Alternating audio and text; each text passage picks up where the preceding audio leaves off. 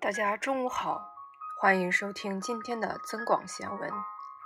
今天呢，我们一起来学习第十三章：谋事在人，成事在天。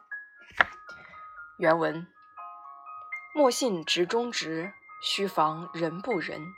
山中有直树，世上无直人。自恨枝无叶，莫怨太阳偏。大家都是命，半点不由人。这段话的意思是说，不要轻信那些所谓特别正直的人，也要防备那些标榜仁义却不仁义的人。山里有长得笔直的树，世上却无正直的人。树应该遗憾自己的枝上长不出叶子，不要抱怨太阳偏心眼。人的一切都是命中注定的，一星半点也由不得自己。这里面需要强调。须防人不人中的人是仁义的人。那么关于这段话的评析是这样说的：人类对很多事情的发展都很难掌控，因为人生之中看不清楚的东西太多了。世界上有许多假象时刻欺骗着人类的双眼，他们以一种美丽的外表迷惑着人们，影响着人们的正确判断。生活中有许多人和事并不像所看到的那样光彩美好。世界上到处都有貌似正直却假仁假义的伪君子。有时候，越是表现刚正不阿的人，越是奸诈狡猾；越是表面道貌岸然的人，越是卑鄙无耻。他们华丽的外衣，只是为了掩藏他们内心的罪恶。所以，千万不要轻信那些看起来像极了正人君子的人。凡事都要通过时间和事件的考验，才能得出结论。不过结论也不要下得过早，隐藏极深的人也是有的。人的能力是有大有小的，每个人的能力也都有限。可这并不妨碍我们向自身完美进发，因为人都有着改造世界、改造自身的能力。在改造世界的过程中，我们发现了自身的不足，提高了自己的能力，缩短了与别人的差距，创造着全新的自我。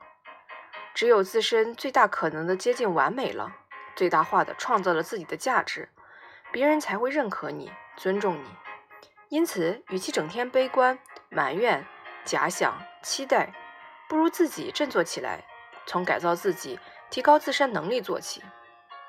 世上的事难以预料，世上的人心更加难以看透。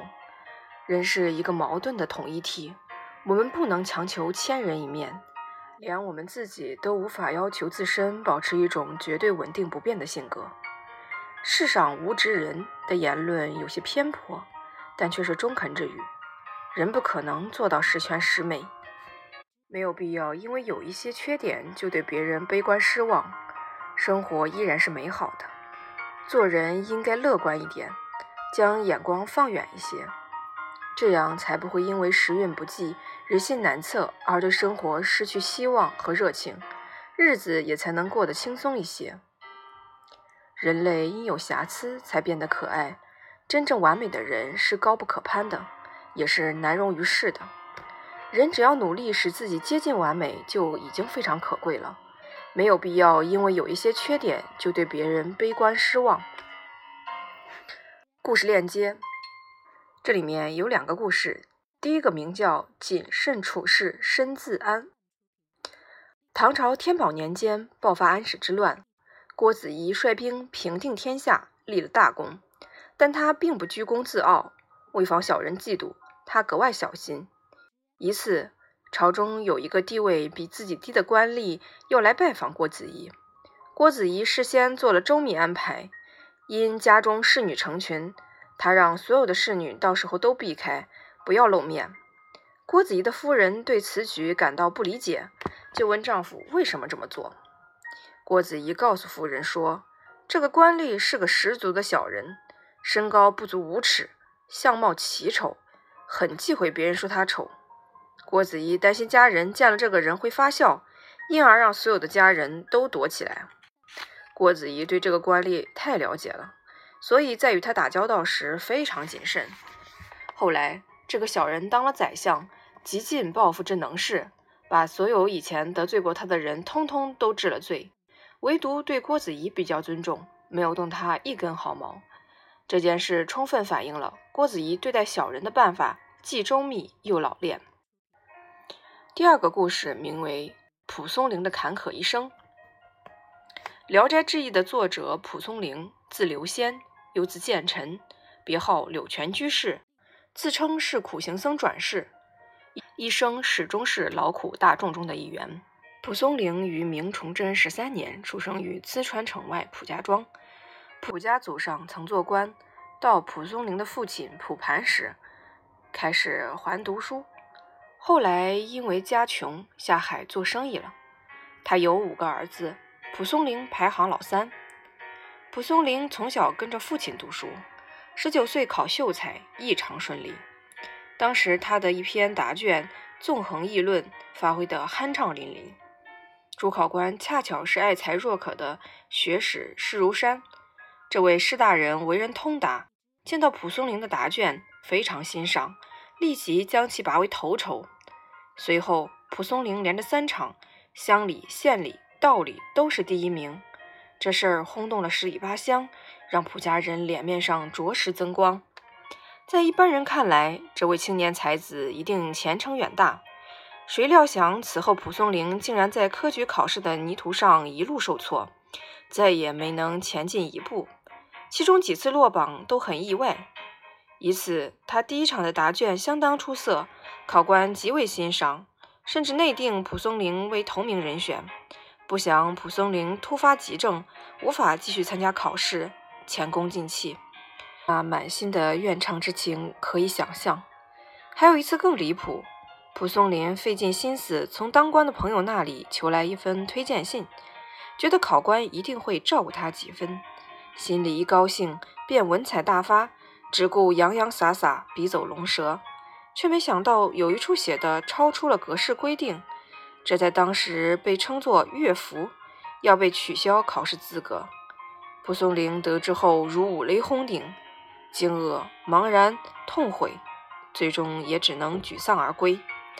四十多年间，蒲松龄一共参加过十几届科考，每次都是满怀希望而去，垂头丧气而归。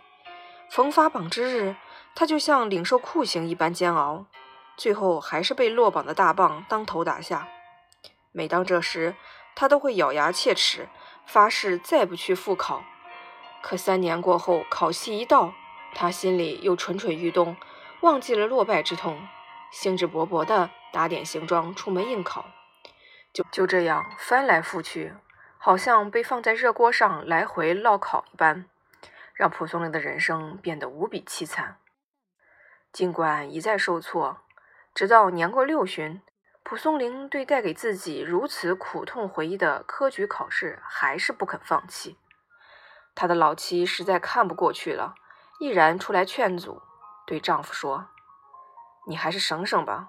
如果命里有这个福气，能够考上的话，现在都该做到四道阁老了。从今往后，你就不要再去碰钉子了。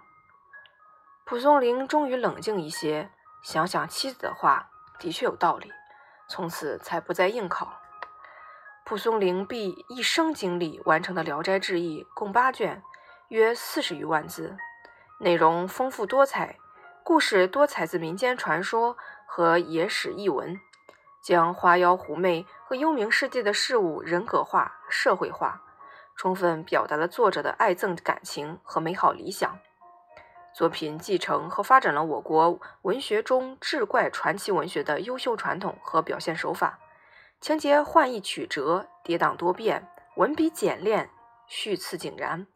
被誉为我国古典文言短篇小说中成就最高的作品集。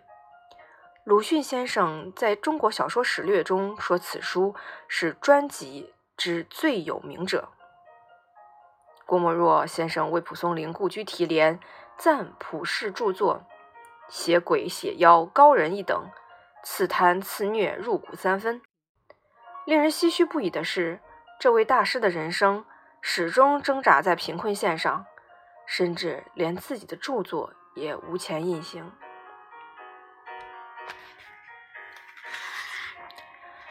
莫信直中直，须防人不仁。山中有直树，世上无知人，自恨知无夜，莫怨太阳偏。大家都是命，半点不由人。